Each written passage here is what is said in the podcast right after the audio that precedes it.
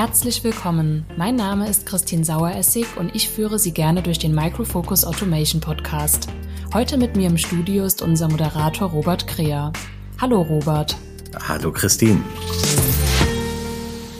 So, ich denke, ähm, für unsere Zuhörer ist es auf jeden Fall interessant, auch ein paar Fragen zu deiner Person zu hören und dass du dich vielleicht einmal kurz vorstellst.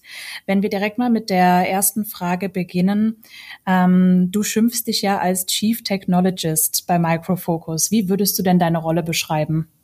Tja, das ist schwierig. Nein, ist ganz einfach. Ich arbeite mit drei unserer globalen strategischen Klienten im Automobil- und Telekommunikationsbereich an der Definition und Umsetzung der Vision und der Strategie für ihre IT. Das klingt ziemlich herausfordernd und breit. Es ist tatsächlich ein, ich würde sagen, multidimensionales Umfeld in der Beratung. Das heißt, ich muss einerseits ziemlich tief mit den Füßen immer noch in der Technik stehen, um zu verstehen, worum es einerseits geht. Gleichzeitig ich bleibe bei diesem Bild, die Arme breit öffnen für Themen von Agile über Cloud bis hin zu Zettabytes an Big Data und mit dem Kopf dann aber konzeptionell und unternehmerisch denken, um diese drei Klienten, mit denen die Konzepte zu entwickeln und umzusetzen.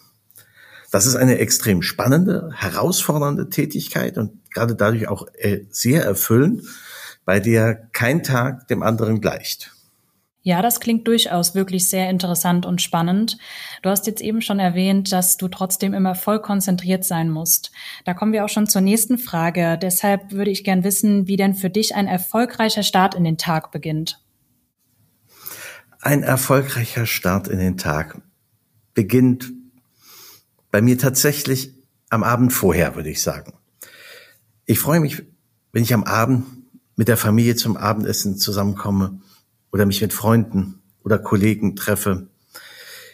Da entstehen dann Ideen, Anregungen werden diskutiert, Pläne werden geschmiedet, Geschichten erzählt, gelacht und man sitzt einfach schön zusammen und dabei entsteht etwa eine Energie, die bei mir die Batterien im Nullkomma-Nix wieder auflädt, so dass ich dann in den nächsten Tag wieder voll, mit vollem Schwung starten kann. Sehr schön. Und ähm, jetzt zu unserem Thema Automation möchte ich natürlich auch dir die Frage stellen, wie denn für dich die Zukunft der Mobilität aussieht. Was ist da deine persönliche Einschätzung?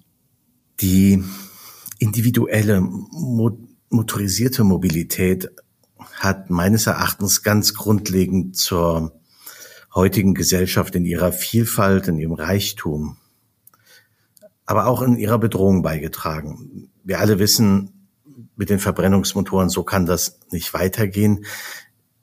Es geht hier unweigerlich weg vom Verbrenner und wir gehen hin zu einer Elektromobilität.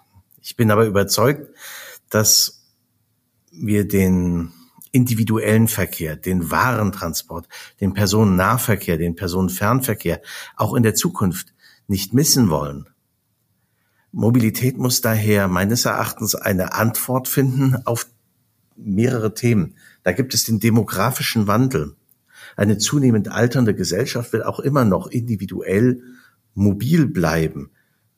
Ich muss hier Möglichkeiten finden, dieses zu unterstützen. Gleichzeitig ändern sich Besitztumsparameter, so heißen Eigentum an unbelebten, umbauten Raum auf vier Rädern, das Auto, wird abgelöst durch den Eigentum am Fahren oder an dem Fahrerlebnis. Und dann haben wir, um, um diese Konvergenz an, an Themen komplett zu machen, eine radikale, umfassende Digitalisierung. Das ist etwas, was wir bisher noch gar nicht erlebt haben in der Automobilindustrie. Im Prinzip seit Erfindung des Taylorismus hat sich nichts mehr geändert. Also Ford äh, Massenproduktion ist damit gemeint. Das heißt, hier kommen Vorsprünge äh, oder neue Forschungen, die aus der Hochtechnologie, aus der breiten Technologie der IT, die jetzt aufgrund der radikal senkenden Grenzkosten in dem Automobil eingesetzt werden können. So könnten Mehrwerte für alle generiert werden, für alle Beteiligten. Mehr Sicherheit bei mehr Freude am Fahren, bessere Verzahnung der Logistik und nicht zuletzt besser abgestimmter und individuellerer Personennahverkehr und Personenfernverkehr. Und das ist meines Erachtens die Zukunft der Mobilität. Ja, vielen Dank auf jeden Fall für diesen wirklich vielfältigen ähm, Einblick und ich bin da auch absolut bei dir in den meisten Punkten. Deshalb komme ich jetzt auch schon zur abschließenden Frage. Könntest du unseren Zuhörern denn vielleicht einmal vorab einen Einblick in unseren Automation Podcast geben? Also ich meine jetzt wirklich, um was geht es denn eigentlich und welche spannenden Themen werden Sie auch in den anderen Episoden erwarten? Ja, natürlich gerne. Es handelt sich um eine ganze Podcast-Serie, bei der wir die Herausforderung betrachten, den sich die Automobil- und OEM-Hersteller stellen müssen aufgrund dieses digitalen Wandels. Ich hatte das ja gerade eben erwähnt, beim, was du mich nach der Zukunft der Mobilität gefragt hattest. Wichtig ist dabei, dass ich einen Schwerpunkt, dass wir in dieser Runde einen Schwerpunkt auf die IT legen, die Informations- und Kommunikationstechnologie. Wir haben insgesamt sechs Podcasts, die man in dieser Reihe hören kann in beliebiger Reihenfolge übrigens. Sie sind jeweils in sich abgeschlossen und enthalten alle einen Vorschlag zur konkreten Umsetzung. Wir haben einmal eine thematische Hinführung mit dem Schwerpunkt autonomes Fahren mit Gabriel Seibert, Managing Director des Bereiches Digital Automotive bei Accenture.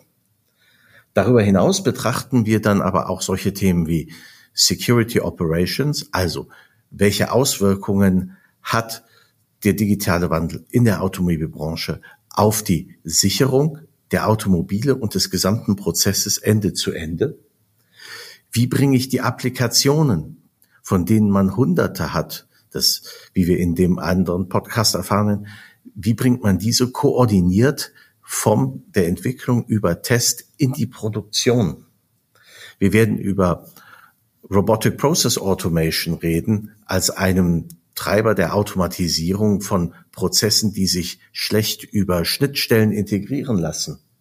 Wir werfen aber auch einen Blick auf die SAP-Automatisierung, da SAP bei fast allen Automobilherstellern, bei OEM-Herstellern im Einsatz ist und auch hier Lösungen anbietet, um bis in das Automobil hinein zu unterstützen. Und nicht zuletzt werden wir auch über eine Ende-zu-Ende-Orchestrierung der gesamten IT-Service-Kette reden. Dieses steht dann unter dem Stichwort Enterprise Orchestration. Vielen Dank, lieber Robert. Ich denke, man konnte sich wirklich ein sehr gutes Bild davon machen, was wir hier in dieser Podcast-Serie erreichen wollen. Ich würde mich freuen, wenn Sie sich auch die anderen Podcast-Folgen anhören und wünsche Ihnen viel Spaß dabei.